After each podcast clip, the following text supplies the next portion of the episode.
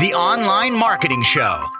Every day with Joseph Bushnell, helping you to grow your online business by driving more traffic, improving conversion rates, increasing customer value, and getting things done fast. Listen, take action, make money.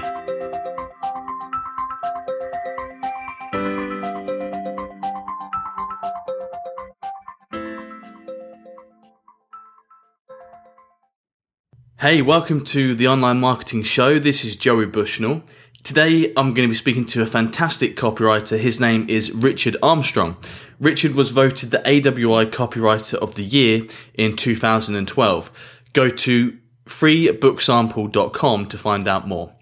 Richard, thank you so much for being on the show with me today. Oh, it's absolutely my pleasure, Joey. Richard, how did you get into copywriting? Well, it's uh, that sort of reminds me of uh, once uh, a little old lady came up to John F. Kennedy and said, "How did you become a war hero?" And uh, he said, "Madam, it was completely uh, accidental. Somebody sh- sank my ship." Uh, so my, my answer is the same. It was completely accidental. Um, I uh, at the time I was uh, in my uh, young twenties and I wanted to uh, become an actor, which is not all that unusual for somebody in their twenties. Mm-hmm. And uh, I got the kind of job that an actor usually gets to uh, support himself while he's going to auditions and things like that. And I got a job as an office boy. And what a, what an office boy was, it's kind of like what we uh, what we nowadays we give the highfalutin name of an intern, but it's basically somebody who does errands. They they sit at the photo stand at the photocopier. Uh, and do copies all day and uh, run out and get lunch for the important people in the office. And, uh, you know, it pays a minimum wage. And, uh, it just so happened that the organization that I landed this job was, with was a, uh, was a direct mail agency.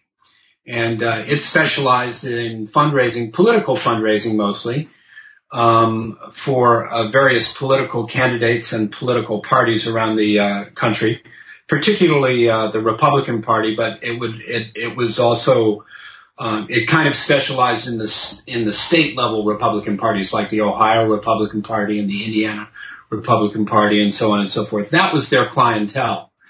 And uh, but as I say, I just got the job because I needed I needed to survive, mm-hmm. and uh, I wasn't particularly interested in what was going on there um, uh, I was there were nice people, and I was vaguely aware of what was happening, but uh, it, I wasn't looking at it as a career at all. As I say, I wanted to be an actor, mm-hmm. but uh, um, one day there was an account executive who was uh, pulling his hair out because he had to write uh, a letter for for one of his clients, some copy, and um, and uh, he was just you know he didn't he didn't know where to start, and he didn't have any ideas, and he was just, you know, kind of venting to me personally. And, and I said, well, you know, um, I think I can write a little bit. People had always told me in college, uh, that I was a pretty good writer. In fact, a lot of my professors uh, would say, in effect, that well, Richard, you haven't mastered the content of this course at all, but you write very well.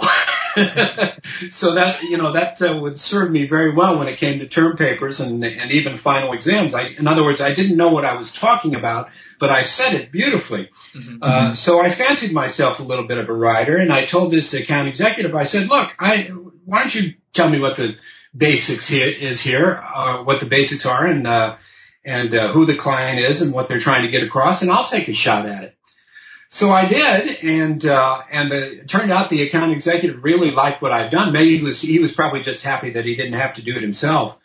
But uh, you know, he made a few changes and he passed it on to his boss, and his boss liked it, and they passed it on to the client, and the client liked it, and it mailed, and it did rather well. Mm-hmm. So all of a sudden, I was a copywriter, and to give you an idea of how ignorant I was about copywriting at the time, Joey, um, we were in a meeting uh, it was kind of like a planning meeting where the big boss of the agency was going to um, uh, uh, outline all the things that had to be need, uh, had to be done over the next couple of months for all the different clients, and there were maybe 20 different clients, and he'd go through each one of them, and uh, he turned to he turned to me after each one, and he said, "Well, Richard, we're going to need copy for that, and we're going to need copy for this, and we're going to need copy for that." And I'm so innocent, Joey. I actually thought he meant that I was going to be photocopying all these things, that I'd be standing at the Xerox machine copying all day. And, and when I heard that it just meant writing letters, I was actually somewhat relieved. I thought, well, that'll be more interesting than just standing at the copy, the copy machine all day. So the next thing you know, I was a copywriter and I was pretty busy and they actually made me a creative director, uh, after a year or so. And then, um, uh, about two years into that, uh, I suffered the fate uh, that uh, just about everybody does in the agency business, and that is that I got fired, um, which was uh, simultaneously the worst and the happiest day of my life because it was obviously very upsetting emotionally to get fired, and I was about to get married at the time, and you know, we were obviously concerned about that. But at the same time, it was incredibly liberating, and uh, uh, I don't know, a couple weeks, maybe a, no more than a month or two later, uh, the agency got back in touch with me and said, well, you know, Richard, we had some issues with you. We didn't like the fact that you drank uh, four double martinis at lunch and you'd come you'd come rolling in at 10:30 in the morning and you'd leave at three o'clock in the afternoon and those things uh, gave us some some issues, but we always did like the kind of work you did for us. So, so what we'd like to do is uh, hire you just as a freelancer, and we'll pay you on a piece by piece business for what you do. And I said, well, that sounds really good. And at the time, I was still kind of primarily interested in acting, mm-hmm. and I thought this will be even better because now I'll basically have my entire day free. Um, and uh, I can work uh, whenever I want to, and yet still make a nice income. Well, as time went on, Joey, uh, as happens with a lot of actors, uh, you know, I wasn't gaining a lot of success in that area. Mm-hmm. Um, you know, I think I did a, a couple of uh, uh, commercials. Was about uh, as as uh, far along as I got in show business. But uh, I found myself getting more and more interested in what I was doing to make a living, namely freelance copywriting. And as I added new clients and uh, gradually developed a reputation in the business, um, I became more enthusiastic and more passionate about it. And before long, I found myself uh, completely losing interest in in the theater and uh, becoming interested in advertising and marketing and copywriting in, in general. So uh, that's that's what launched my uh, my career, so to speak. And you've been doing it for quite a long time now, Richard. Is that fair to say? Well, yeah, that goes all the way back to uh, I think uh, I was fired in 1979, so I've always dated my. Uh, it was late 1979, so I've always dated my freelance career just to, to round off the numbers to 1980. So that would be 33 years now. And I actually have a little bit of experience prior to that because before I got that job with the agency, I had worked for that person when he was the the finance director of the Republican National Committee and I had worked in the mailroom for him at the Republican National Committee, um, which is the large, it's the main um, uh, organizing body of the Republican Party in the United States, and uh, it had a huge and, ex- and enormously uh, successful mail order operation, direct mail operation, and I worked in the mail, uh, the uh, the um, um, mail department of, of, of the Repu- Republican National Committee, in, back in 1972. So um, sometimes I uh, I add another 10 years and say that I've actually been in the direct marketing business for 30 for for, for 43 years. sure. so one way or the other, I go back quite a long ways. Yes. Okay, you have a, uh, a, report on your website, Richard, which is called My First 40 Years in Junk Mail, which I read, and it's very informative and a very enjoyable read. A lot of the questions today are based on some of the things that you taught in that book. My first question was, and this is an ongoing debate among people in marketing and direct marketing long versus short copy. How long or short should copy be? What works best? What's your take on it, Richard? What's your opinion? Well, uh, uh, you're right. It is a long, ongoing debate, but it really shouldn't be because there's a simple answer to the question, and the answer is that long copy generally works better than short copy. Um, there are exceptions. Uh, for example, if you're selling to a market that is already uh, extremely familiar with your product, and you're merely giving them uh, a uh, a price discount or something of that nature, then you can do that in very short copy. If you are selling to people who have already bought from you in the past, Mm-hmm. Uh, they bought a different product from you in the past, and now you've got a new, a similar product that's come in. Uh, or maybe it's just uh, you know a new shipment that uh, where the, the, there's some reason to give them a discount, or there's some new feature that you might want to talk about. That kind of thing also can be done with short copy. Um, so you can't make a hard and fast rule that long copy works better than short, but you can make a general rule that long copy does. And here's the reason why. It's the difference between readership and response. Long or short copy gets very high readership. People figure, oh, well, this won't be, this is not too long. I might as well read it. You know, there's very little investment in time. And so it gets a high readership, but it tends to get a small response. Uh, long copy has the exact opposite effect. It has a much lower readership because most people look at it and say, oh my God, I'm not going to read all this. I've got time. I'm a busy person. Um, and so a lot of people won't read it. Um, but it does get a higher response. And I, I, I'll give you a sort of a hypothetical example of why this works. Let's say we mailed out 100 letters uh, to uh, or two two letters to groups of 100 each. One is an extremely long letter, one is an extremely short letter. We mail out the short letter to 100 people. Out of those 100 people, let's say maybe 90 of them read it because like I said, they look at it and they say, well, this is not going to take too long. It might say something important. I'll go ahead and read it. So they, 90 people read it, and uh, out of those uh, uh, 90 people, let's say one responds, okay? That's, which is kind of a normal response rate. Nowadays, it would be even considered a good response rate. Now let's look at the other letter. And let's say just for the sake of argument that the other letter is 64 pages long. now, not many of us can afford to send out a 64 page letter, but just for the sake of argument, let's say we could. So you send that out to 100 people. Now the situation is completely reversed. Out of those 100 people, probably 90 of them are going to say, no way, I'm not going to read a 64 page letter. That's ridiculous. And so they just throw it away maybe only 10 people out of that 100 would even think about it, even start to read it. But here's the key thing that you gotta remember, Joey. Those aren't just any 10 people.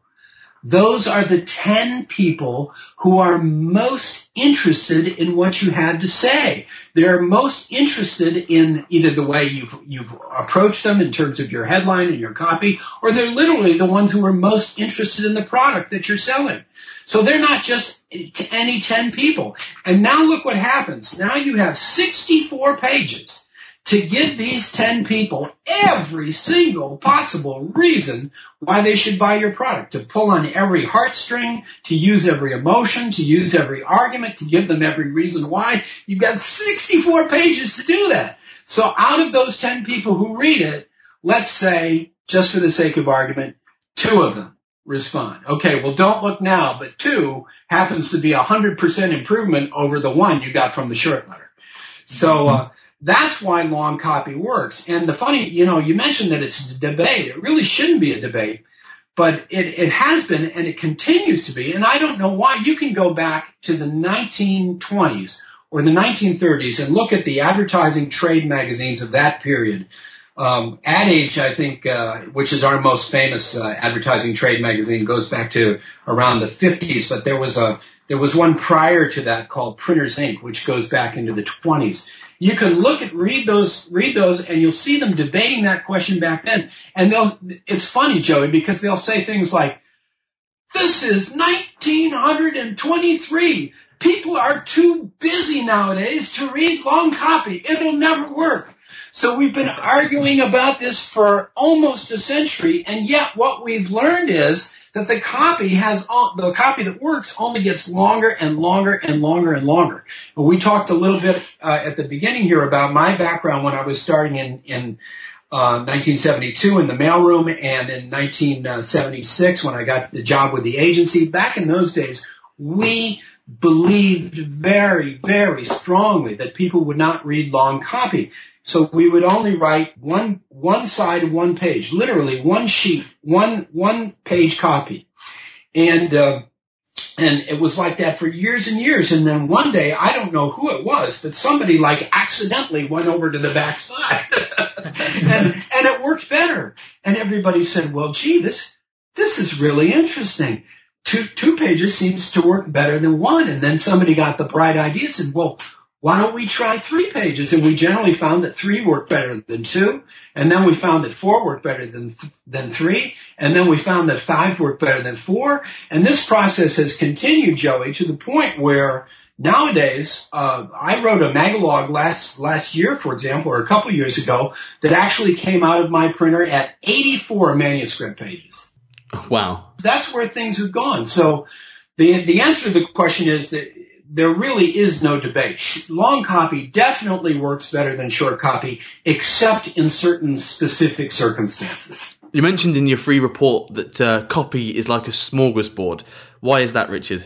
Well, it really goes to the last question, and uh, I, this was not original with me. I uh, um, was somewhat acquainted with one of the uh, one of the real giants of the direct marketing, advertising, or direct marketing agency business um, Tom Collins, no relation to the cocktail of the part of the same name, you know, but, uh, he, he ran the, uh, or founded the big uh, ad agent, or I should call it a direct marketing agency called Rapp and Collins.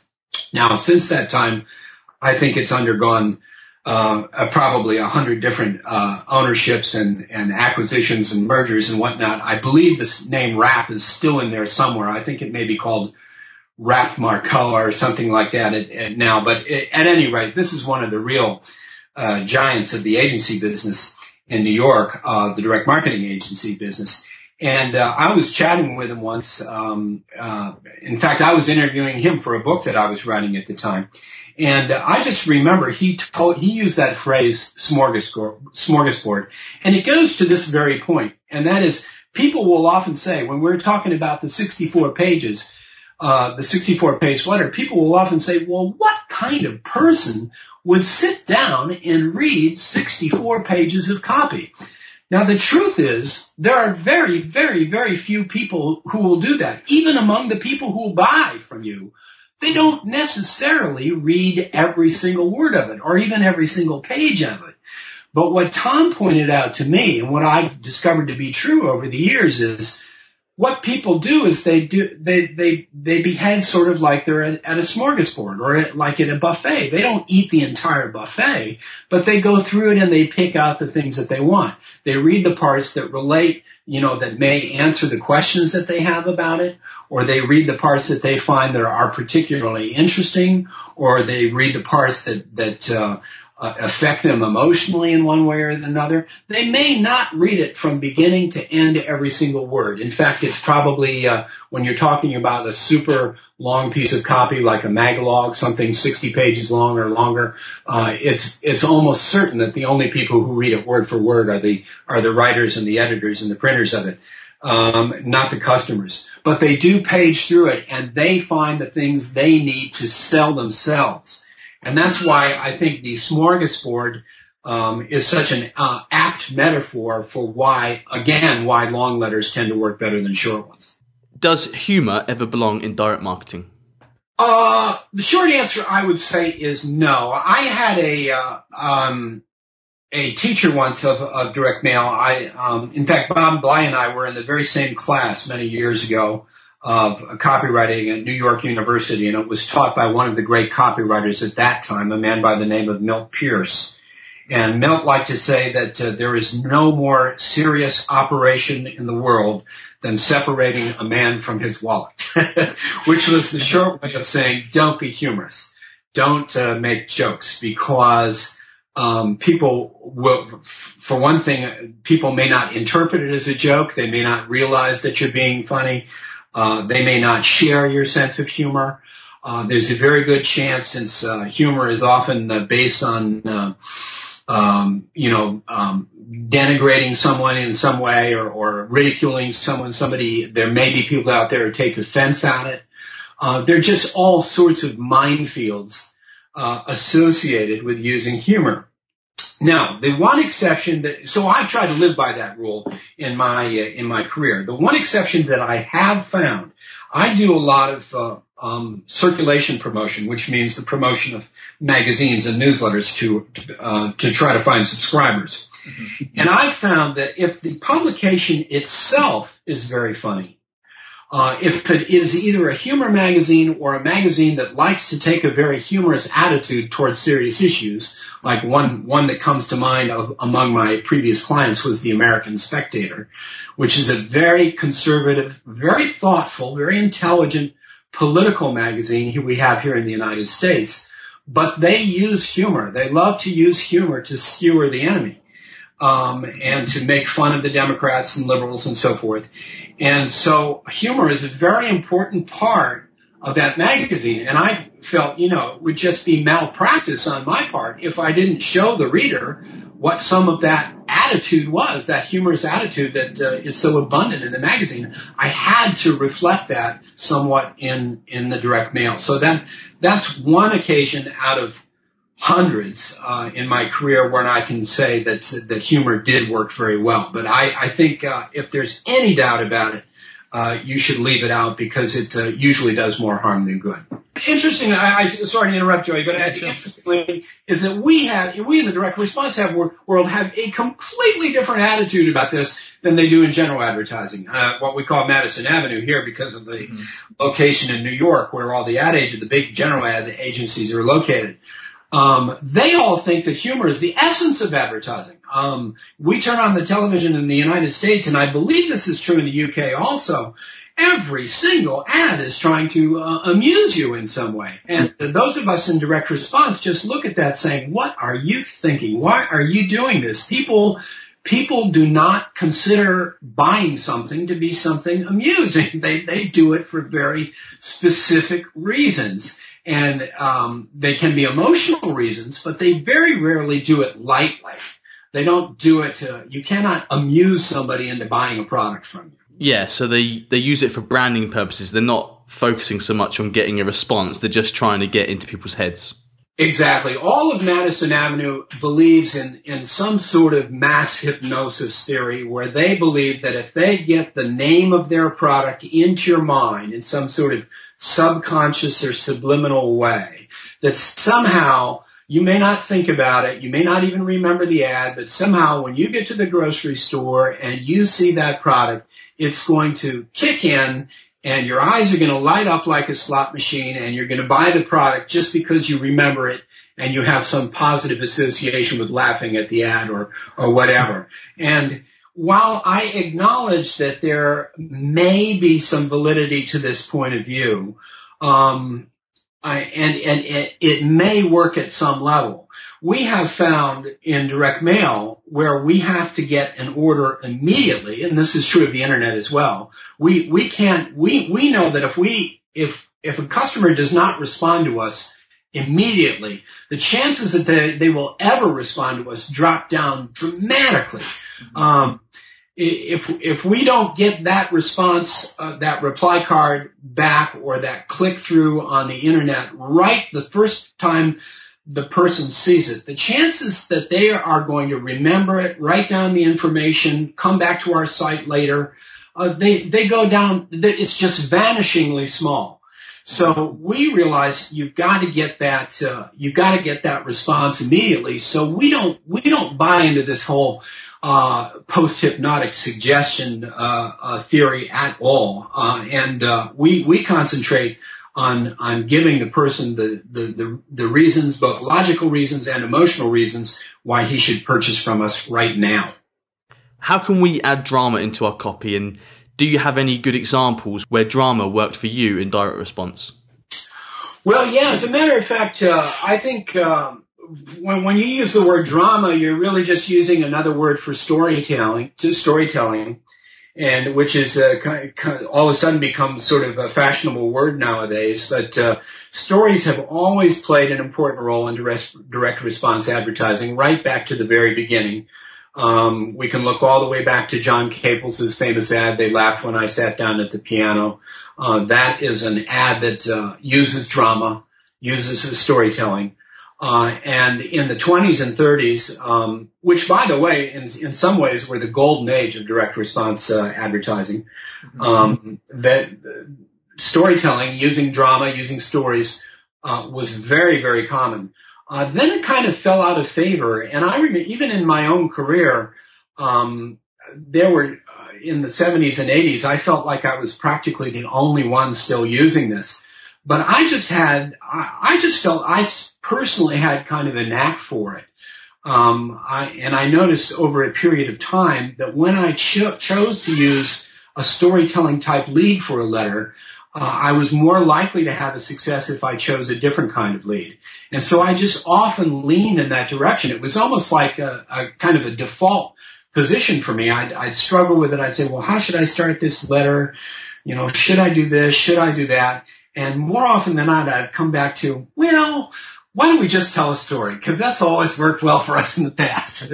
so uh, that's what I would do. And uh, I just, I just seem to have a little bit of a talent for that. Um, you know, I wrote a novel once, and and I just, uh, I I just seem to have some ability in that area. And uh, and so yeah, I would say most, you asked me for an example, I would say most of the really successful projects that I've had over the years uh, have been storytelling type leads. Um, uh, one that I can think of in particular was uh, a promotion for an organization we have here in the United States called the Good Sam Club, which is kind of like a. Do you have automobile associations in the UK? I believe we probably do. I'm not part of any or or actually know of any though? Very famous one here called the AAA, the American Automobile Association, Association, mm-hmm. and it seems like virtually every American is a, is a member of this, or if they're not, they know they, they're very well aware of it. Um, and the Good Sam Club was like a AAA for people who own recreational vehicles, mm-hmm. um, and uh, they provide a lot of the same services and everything. And uh, you know, when I got that assignment, I just went through the same thing. I was confronted with a control package that had been very strong. Uh, it was it was very oriented towards uh, price cutting. It was a good, you know, a really strong financial offer, and I just sat there for I don't know, probably days staring at it, thinking, what the hell am I going to do with this? How am I going to try to beat this?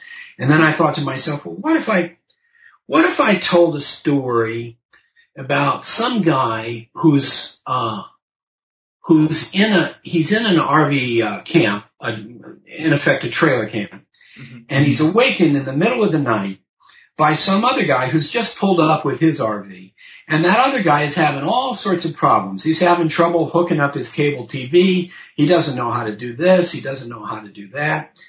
And I'll have my narrator come out and say, well, all you have to do is, you know, do this and do that and do the other thing and you'll be all set up. And we'll get the two of them engaged in a little conversation there. And the new guy will say, well, how did you learn all this stuff? How did you get so smart at doing all this? And I and I said, well, I'll have my narrator say, well, the reason I got so smart is just because I'm a member of the Good Sam Club. And he basically gives a pitch for the Good Sam Club. So it's a little story there. It's, it's, it's, uh, just kind of a different way of presenting all the benefits of membership. The typical copywriter would say, um, let's, and this is not a bad way to proceed. In fact, it's the most intelligent way to proceed in most cases. But they would say, okay, there are 10 main benefits of, of joining the Good Sam Club. And we'll just start, we'll take the strongest one, we'll put that first, and then we'll just deal with each one of them in turn, you know, 10, 9, 8, 7, all the way down to the least important one and write the letter in that way. And that's, that's a very legitimate way to write the letter. But I just thought that we could gain more interest, more emotional involvement, more, um, engagement with the reader if we chose to tell a story. And that, that was one of the biggest controls I ever had. It, it just uh, blasted the earlier control out of the, out of the water and lasted, I think, for uh, 10 or 11 years before it was finally beat by some, something else. So when I had that experience a number of times over my career, uh, you know, it took me a while, but eventually I went, hey, uh, it seems to be that this, it seems to me that this usually works for you, Richard. So nowadays when I approach something, it's usually, it's no longer the last thing I think about. It's usually the first thing I think about. How can I tell a story that relates, that will somehow um, feature the benefits of this product. And then, Joey, in terms of telling a story, it's really it you know really goes back to Aristotle and and and the poetics. Uh, it's it's basic stuff. You have a you have a hero. You have somebody who uh, has a goal in mind. Um, he wants he wants to be happier. He wants to be healthier. He wants uh, He wants to be richer. Uh, he has a series of obstacles that are standing in way in the way of him attaining those goals.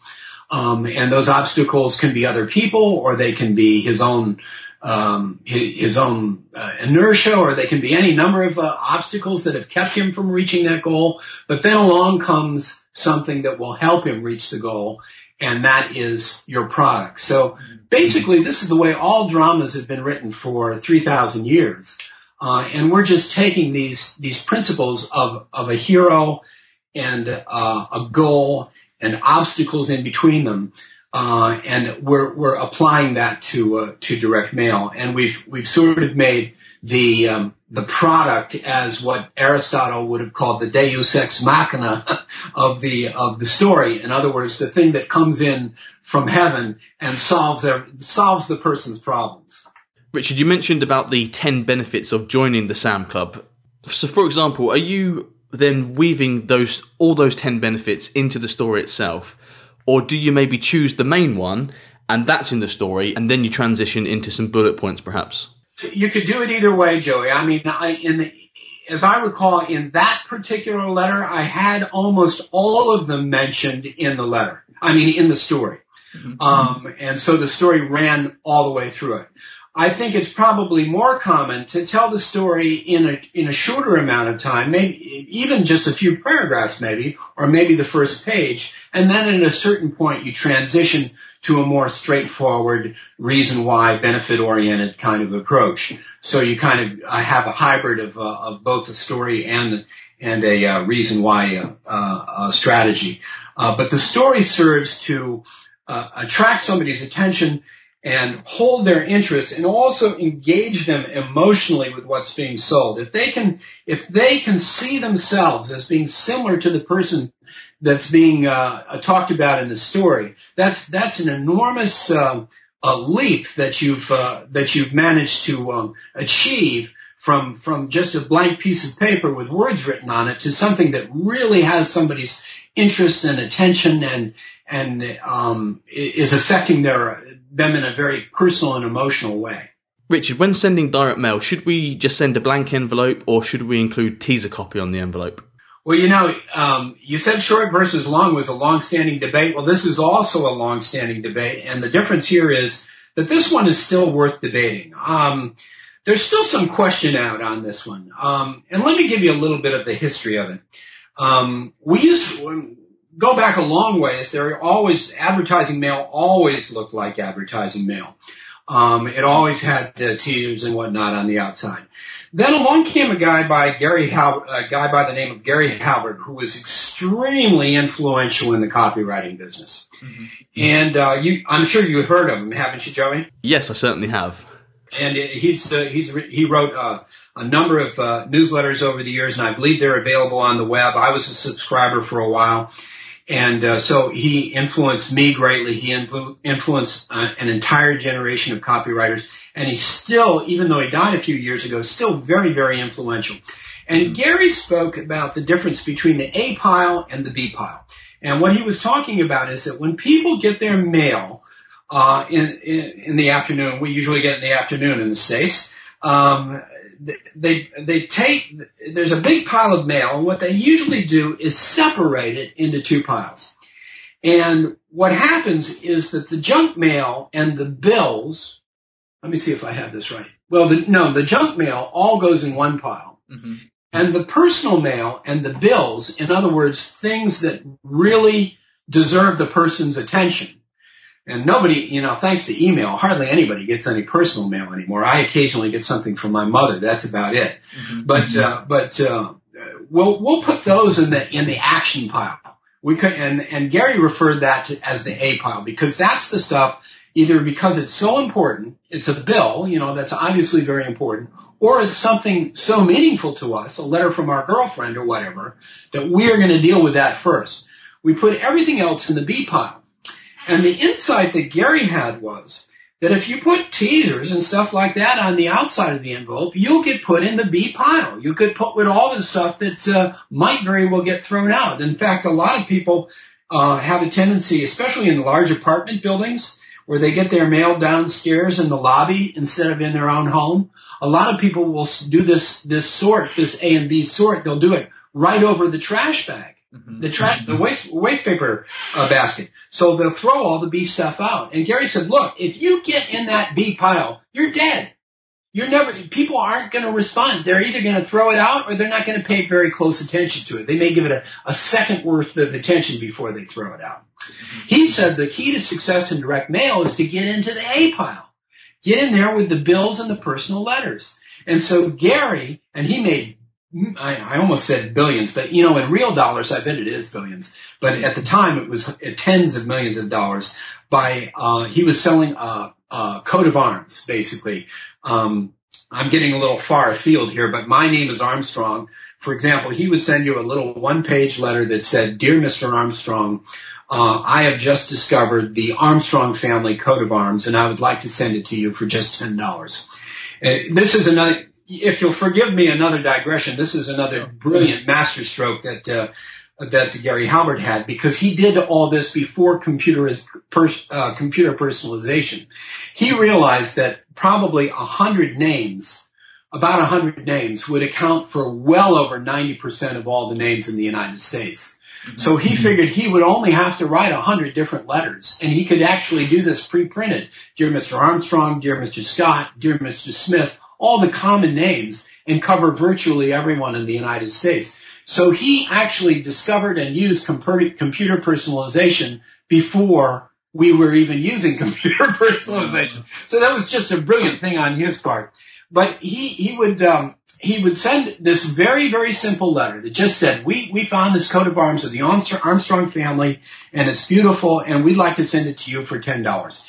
And he realized that if he, if he put that into a plain envelope that had a live stamp on it, not a meter, but a live stamp, uh, at, at, at a full stamp rate and no return address and a handwritten, um, address, not a window, and not a typewritten address, but a handwritten address, he realized that that would get in the A pile. And once it got in the A pile, people would think, oh my God, what is this? Is this a letter from my mother? Is it a letter from my girlfriend? Is it a letter from, you know, the president asking me to be secretary of the state? What, whatever it is, I've got to read this. Mm-hmm. So he said the key to success in direct is to be, in direct mail is to be in the A pile. Okay. That's part one of our story, Joey. part two is there's another guy who's very influential in this country. His name is Denny Hatch. Mm-hmm. And uh, Denny um, came up with a, a, newsletter in the late 70s called Who's Mailing What? Again, extremely influential. Everybody in the business subscribed to this newsletter. Copywriters and and uh, everybody in, in the in the entire industry. It was an extremely influential newsletter. Um, and he said, you know, I'm well aware of the Halbert A pile A pile B pile thing. But I've been able to determine, well, I, am getting a little ahead of myself. One of the things that Denny did was that he would analyze all the direct, mail. he got, he got himself on virtually every list in the country. And he would analyze every single piece of mail that came in. And, and he, as I recall, he used to say he'd get 5,000 pieces of mail every month. And he would analyze it, categorize it, archive it, um, just make a study of it so that he could tell he knew that when he got things over and over and over again, he knew that that was a control. Mm-hmm. And his philosophy was we should always study the grand controls. We shouldn't worry about the other ones. We should find out what are the grand controls, the controls that really work and study them. So having said that, he said, look, I'm well aware of what, uh, what Gary Halbert's been saying about this A pile, B pile thing, but the truth of the matter is, when I look at the grand controls out there, the ones that come every month, the ones that are made, mailed in the millions or tens of millions, the ones that are obviously hugely successful, what I have learned is that they almost never follow the A pile theory. They almost always have teasers on the front. So you got a really very, very strong difference of opinion to, between two influential people there.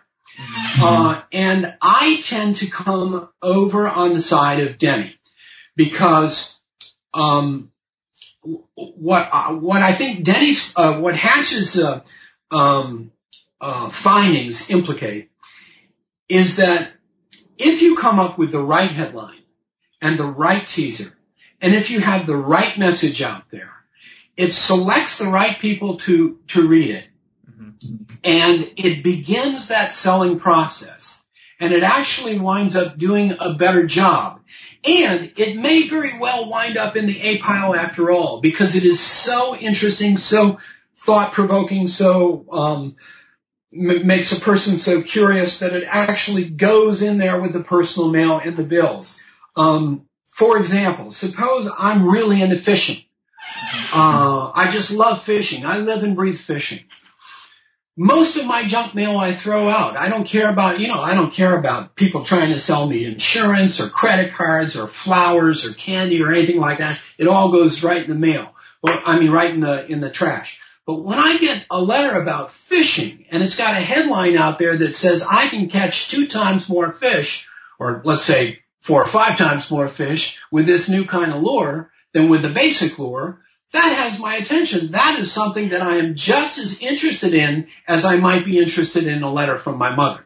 Because after all, I talk to my mother every day, Joey, and I pretty much know what's going on with her. you know, so the personal letters really don't have that much impact anymore as time's gone on. But if we get if we get a piece of mail that really is zeroed in right on what our interest in, and if the headline offers us a promise that really means something to us, it's actually going to be more effective than something that uh, that looks uh, like personal mail. And so I tend to uh, I tend to say that that uh, direct mail packages with teasers tend nowadays anyway tend to be more effective than those without. Having said that, I would also tell just about any client once they have established a control with a teaser, uh, they should at least test a blank envelope to see what happens. Uh, because many times I have had clients in that situation where uh, the blank envelope won, including uh, one. I'll tell you a quick story. I wrote a, a fundraising package for the National Museum of the American Indian, uh, where I wrote what I thought was one of the best teasers I'd ever written on the, on the outer envelope. Mm-hmm. Um, I, the teaser said, "Open carefully, powerful spirits enclosed." And I thought, oh my God, this is just wonderful. This is the greatest teaser I've ever written. And uh, the agency loved it, and the end client, the museum itself, oh, they loved it. Uh, you know, because it was the letter went on to say, oh, you know, when talking about the spirits, it not only has to do with Native American religion, but it, it sort of encompassed that whole feeling of how, uh, of, you know, the spirit of giving and, and the spirit of this wonderful new, mu- new museum. And it was just, it was poetic. I loved it. And everybody loved it. So we mailed it and it became a big control. But then my client said, well, you know, just, just to do our due diligence here, just to make sure that we're, we're, we're following accepted procedure, we ought to test a blank envelope. And I remember, I remember telling the client, I said, you don't even have to bother doing that.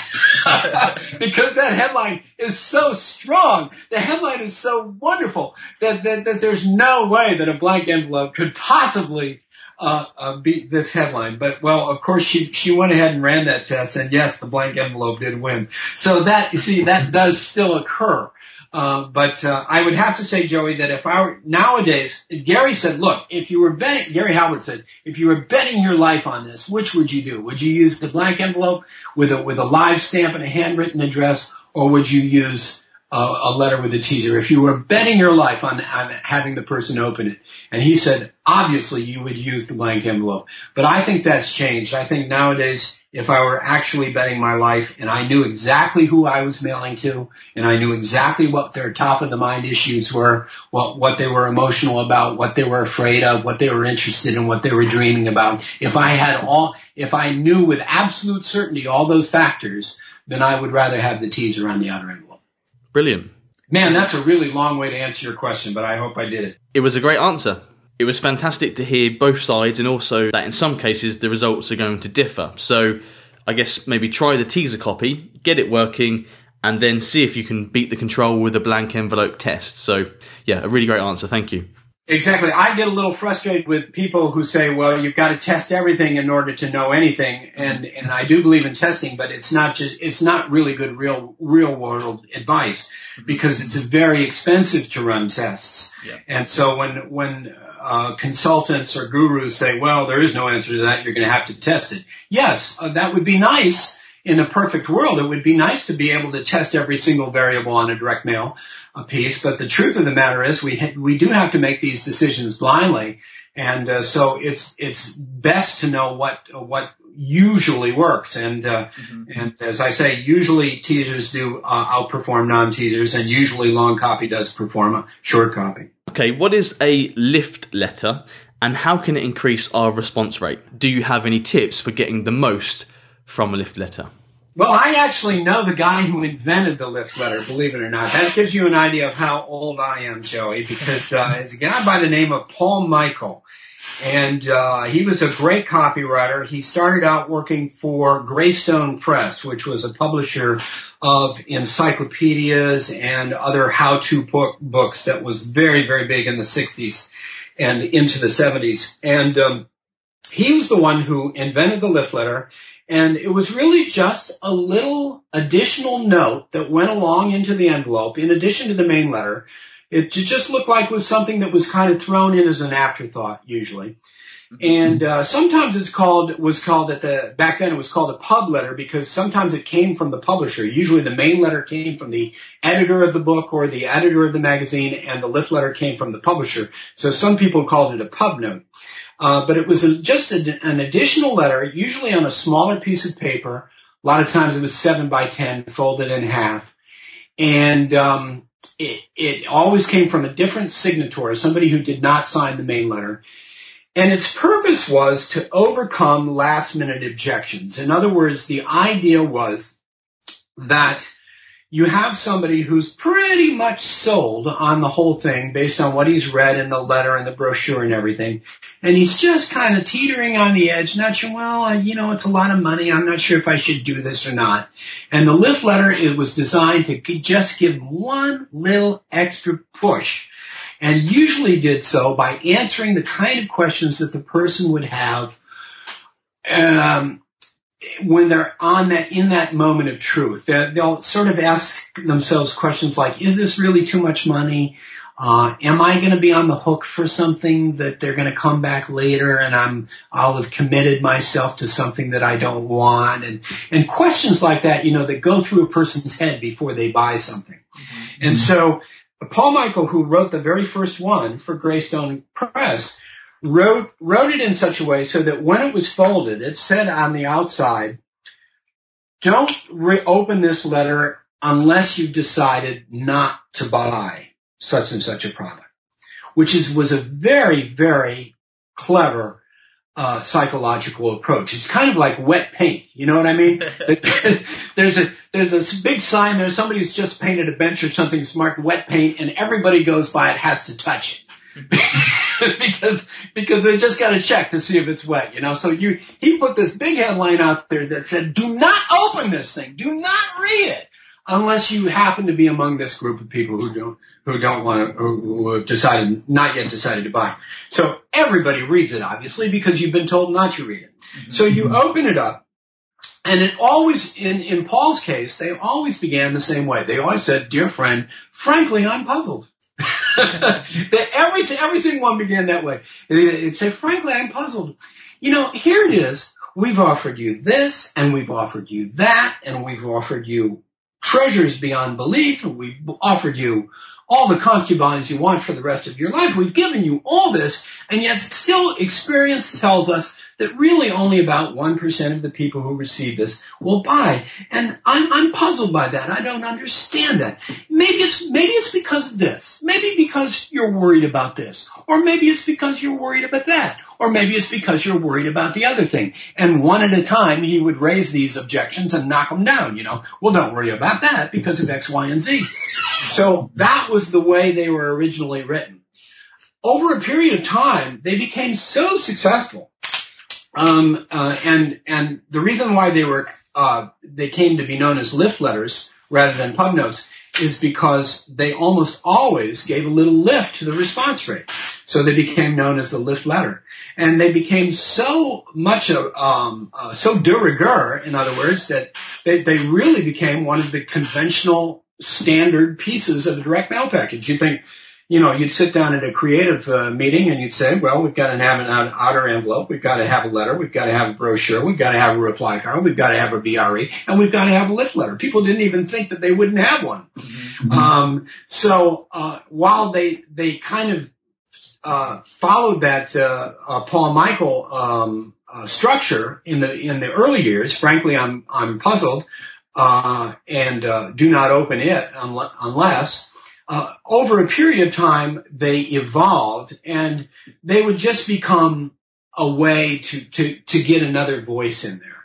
But uh, when you ask me how can you make them effective, I would say the, the best way to make them effective is to go back to that original structure. Now, I, I don't mean say use the words frankly I'm puzzled because they're probably even even at this late this stage that's probably a little cliched Mm-hmm. but use them to overcome last minute objections. Try to try to get in your in your product's head and find out what he is thinking about at the moment of truth, at the very moment when he's almost ready to send you money. What are the possible reservations that he could have remaining in his mind that may stop him from buying? And how can I overcome him, overcome these objections in such a way that I will ease any fears or anxieties that the person has about purchasing the product? And if you go, I think if you go back to that strategy, that original strategy that led to the creation of the lift letter, I think that's the strongest way to write them. Is there any kind of web equivalent of that, Richard, of a lift letter in the online scenario? Oh boy, that's a good question. You know, I haven't done a lot of, um, I haven't done a lot of web marketing work. I've done some. I've written some emails. I've done some web websites but it's not a specialty of mine. Mm-hmm.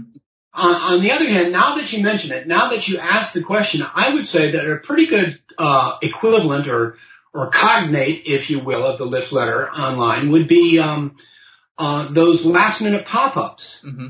You know, when you're just about to leave a website, yeah, and uh, something pops up and says, "Hey, wait a second, don't leave just yet. Oh, we, I, I've got this free gift for you if you stay here longer." Got something like that. Mm-hmm. You know, I think that's a very, very good uh, analogy uh, to uh, to the lift letter in direct mail. In fact, the person who invented the pop-up was probably I wouldn't be surprised if they were literally thinking of the lift letter when they when they came up with that idea. Yeah, perhaps. I mean, the exit scripts when someone tries to leave your website, there's a little pop-up that comes up and uh, tries to keep them. So they really do boost responses quite well. I've tried them myself. Right. Yeah. And before, um, um, before we get off this subject, I, there is a uh, fellow out there, and unfortunately his, his name escapes me at the moment, mm-hmm. but he's compiled all of Paul Michael's uh, um, um, packages from his uh, Greystone Press days, in which there are literally dozens and dozens of, e- of lift letters that are organized along this uh, strategy, this structure. Um, so if you uh, were to Google uh, Paul Michael and lift letter, I think pretty quickly you would find this person and you would be able to purchase that book from him on the internet. And uh, I have it, and it's a very it's a very good book. And Paul Michael is one of the people that. Uh, uh, time and history have forgotten a little bit. I mean, we all celebrate Gene Schwartz, uh, and and deservedly so. I mean, Gene was uh, was quite a genius, and I knew him a little bit too. Um, but uh, you know, Gene left behind a great book, Breakthrough Advertising, uh, and so that's why he's still famous to this day.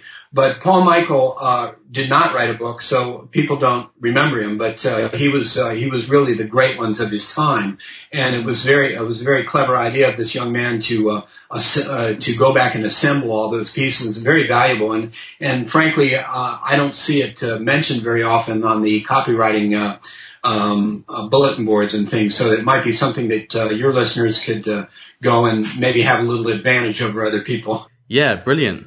Because, like you said, there's certain things that you hear all the time. I've been around for a few years now, and I've not heard of Paul Michael before, um, or that Lift Letter compilation. So fantastic! That's a great piece of advice, and uh, I'm definitely going to go check it out myself. Thank you. My last question, Richard, was for any inspiring freelancers out there. Would you say it's better to position yourself as a specialist in one certain area or to be a generalist and write copy for all different types? Well, you, I think you've touched on like all the major debates out there, haven't you, Joe? Well, that's good. That's a that's a very good question. And here's one where there isn't much debate. It is definitely, definitely better to be a specialist than a generalist. Mm-hmm. And the reason for that is simply because well, there are two reasons. The first reason is clients prefer to deal with specialists. They want to hire somebody who has done something exactly what the exactly like the project that they currently have in mind and not only that, they want somebody who has done one that was extremely successful. That's what they're always looking for. So they they have a very hard time making a leap uh, from uh, from one thing to another. Um, it, eh, I'll give you an example from my own career. For example, I remember one amazing telephone conversation I had with somebody once. This is back when I was mostly doing fundraising, and he was working for I don't know the American Kidney Transplant Foundation or something like that. I can't remember the, the, the, the right name, but it had something to do with kidney disease. And he called me up and he said, uh, uh, well, do you do, uh, have you done any direct mail copywriting? And I said, well, yeah, that's what I do. I'm a direct mail copywriter. That's the, everything I, virtually everything I do is direct mail copy. I occasionally I write, I've written some brochures and speeches and annual reports, but most of that is on the side. I'm pretty much direct mail copywriter. He said, well, yeah, but have you done any fundraising before? And I said, well, sir, this is your lucky day. I specialize in fundraising. I, I've, I've done a lot of fundraising, huge, huge controls for this group and that group and the other group. I'm, the fundraising is my thing. He said, yeah, well, have you ever done any work for like a, a disease, uh, you know, to promote research for a disease? I said, I've done dozens of things like that. I've worked for the American Heart Association. I've worked for the American Cancer Association. I've worked for the American Lung Association. I've got a huge number of samples I could show. And he's, the guy was still unimpressed. He said, well, well, yeah, but I, have, have you ever done anything for, for kidneys before. and you can see his attitude was he wanted to find somebody who specialized in his exact little area. Now, Lord knows you're never going to find a copywriter who specializes in kidney disease, but, but still that person, this guy wanted to find that copywriter. Now, what, what's interesting, so, so you see clients really want, they want somebody who specializes in their little area, but it's also interesting to listen to that story from my point of view because the copywriter, the person who's in the selling position, never wants to be a specialist. They always want to be a generalist because this guy would ask me questions and no matter what he'd ask me, my answer was, oh yeah, I can do that, I can do that, I can do that, I can do that. And that's when you're selling something, particularly when you're selling services, that's your inclination. You want to say, "Oh, I'm good at this, and I'm good at that, and I'm good at the other thing, and I'm sure I'll be good at whatever you have for me." You know, so there's kind of a yin and yang there. Copywriters always want to promote themselves as generalists because they don't like they don't like to leave any money out there. They think, "Oh, well, I can I can do all of these things, and there's no reason why I can work in all these areas." So they always think of themselves as generalists and want to portray them as generalists. But the clients on the other side are on this this this um, um, long pursuit, this hopeless pursuit uh, of uh, of somebody who specializes in their precise little area. So there's there's a diversion there. But uh, so in order to give the, the the client what you want, you really do need to specialize. Um, there are a few more things that I should say about this. Um, another re- reason to specialize is you could just make more money. Um, I mean, there's a reason that heart surgeons, for example, get paid more than general practitioners in medicine. Um, if you had a, a serious heart problem, a heart defect that required an open heart surgery, uh, you wouldn't go to a general practitioner for that. You would go to a heart surgeon and you could ask him similar questions. You say, how many times have you done this before? Have you ever seen a case exactly like mine before? Um, and and the the question of price really wouldn't be all that important, even though you could get maybe the general practitioner to do it for a couple of hundred dollars, and the cardiac surgeon is you're charging you a couple hundred thousand dollars. When your life is at stake, you don't care. You don't care about the price. So specialists tend to make a lot more money than generalists do in medicine and also in copywriting because they have that experience. That's exactly what the person wants. Um, so, um, so, so that's the, that's the thing, but you, do want to specialize, but you don't want to get that specialty so narrow that there's no business out there. Um, I've seen there's somebody on the internet. I'm not going to name any names. Uh, and and I'm gee, I'm making. I'm trying to think, but I just saw this the other day. Some somebody had announced that they were a copywriter and that they were specializing in some area, and I thought, my God, is there enough business out there to support that? It could have been aviation or something like that. And there's some out there. I mean, I've done some aviation stuff myself, but I would never consider specializing in it. It's just too small. There are not enough people. There's not enough business out there to support it. So you've got to find a specialty that is narrow enough to be appealing to clients, but still wide enough to actually create a business. Mm-hmm. Um, and um, in my case, uh, for example, I specialize in direct mail copywriting for circulation promotion. So I specialize in, in newsletters, magazines, and books. And within that area, probably most of my business comes in health. So that's my specialty. Sure. Um, and, and in that area, there's, there's um, more than enough business, not only to support me, but to support about a hundred people like me. Uh, so, uh, and very well, as a matter of fact. I mean, that's an area that, it, that for various reasons pays rather well, which is another, is another consideration that you want to take into account. Fundraising, for example, which I specialized in early in my career, does not pay as well. Uh, but uh, you can often make it up on volume because there's a tremendous amount of business out there, and it's it's less competitive. So you've got to take all of these um, uh, factors into account as you specialize. Then you announce your specialty. You put that on your website, your brochure, however you use to promote yourself.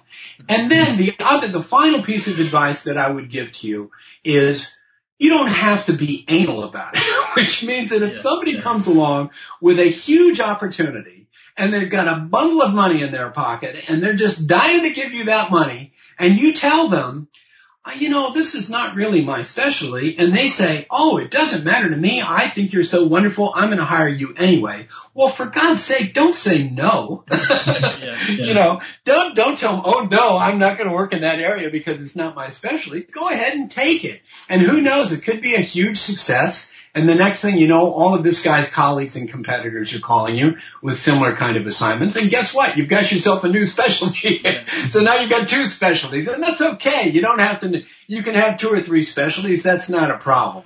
Um, but, uh, but the but the worst thing you can do is to just say you you know I'm I'm a jack of all trades I can do anything and, and uh, um, any kind of writing uh, any kind of client, that is a mistake. You just you, you'll be perceived as a commodity rather than as a professional. Sure. Well, Richard, thank you so much for this interview. It's been really brilliant, and I've absolutely loved the advice that you've given. Where can we go to find out more about you? Do you have a website? Yeah, I do. As a matter of fact, um, it's called freesamplebook.com. So it's uh, it's not only a URL, but it's got a it's got a little uh, offer right in the middle there. so you go you go onto my website and there's a there's about a, a five or six page letter that talks all about me. But the key thing is that uh, you can download uh, a book of my samples.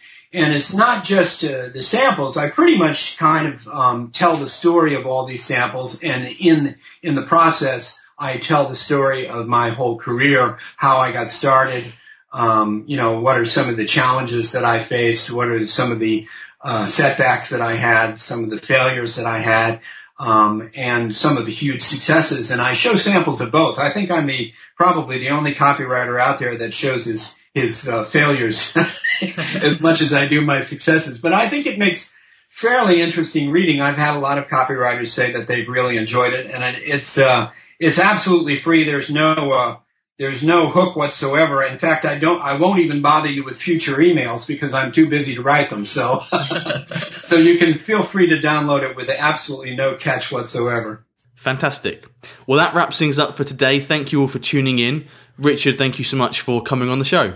Oh, Joey, it's been a great pleasure. There's, uh, there's, for an egotist like me, there's no, no more fun way in the world to spend an hour than to do it talking about yourself.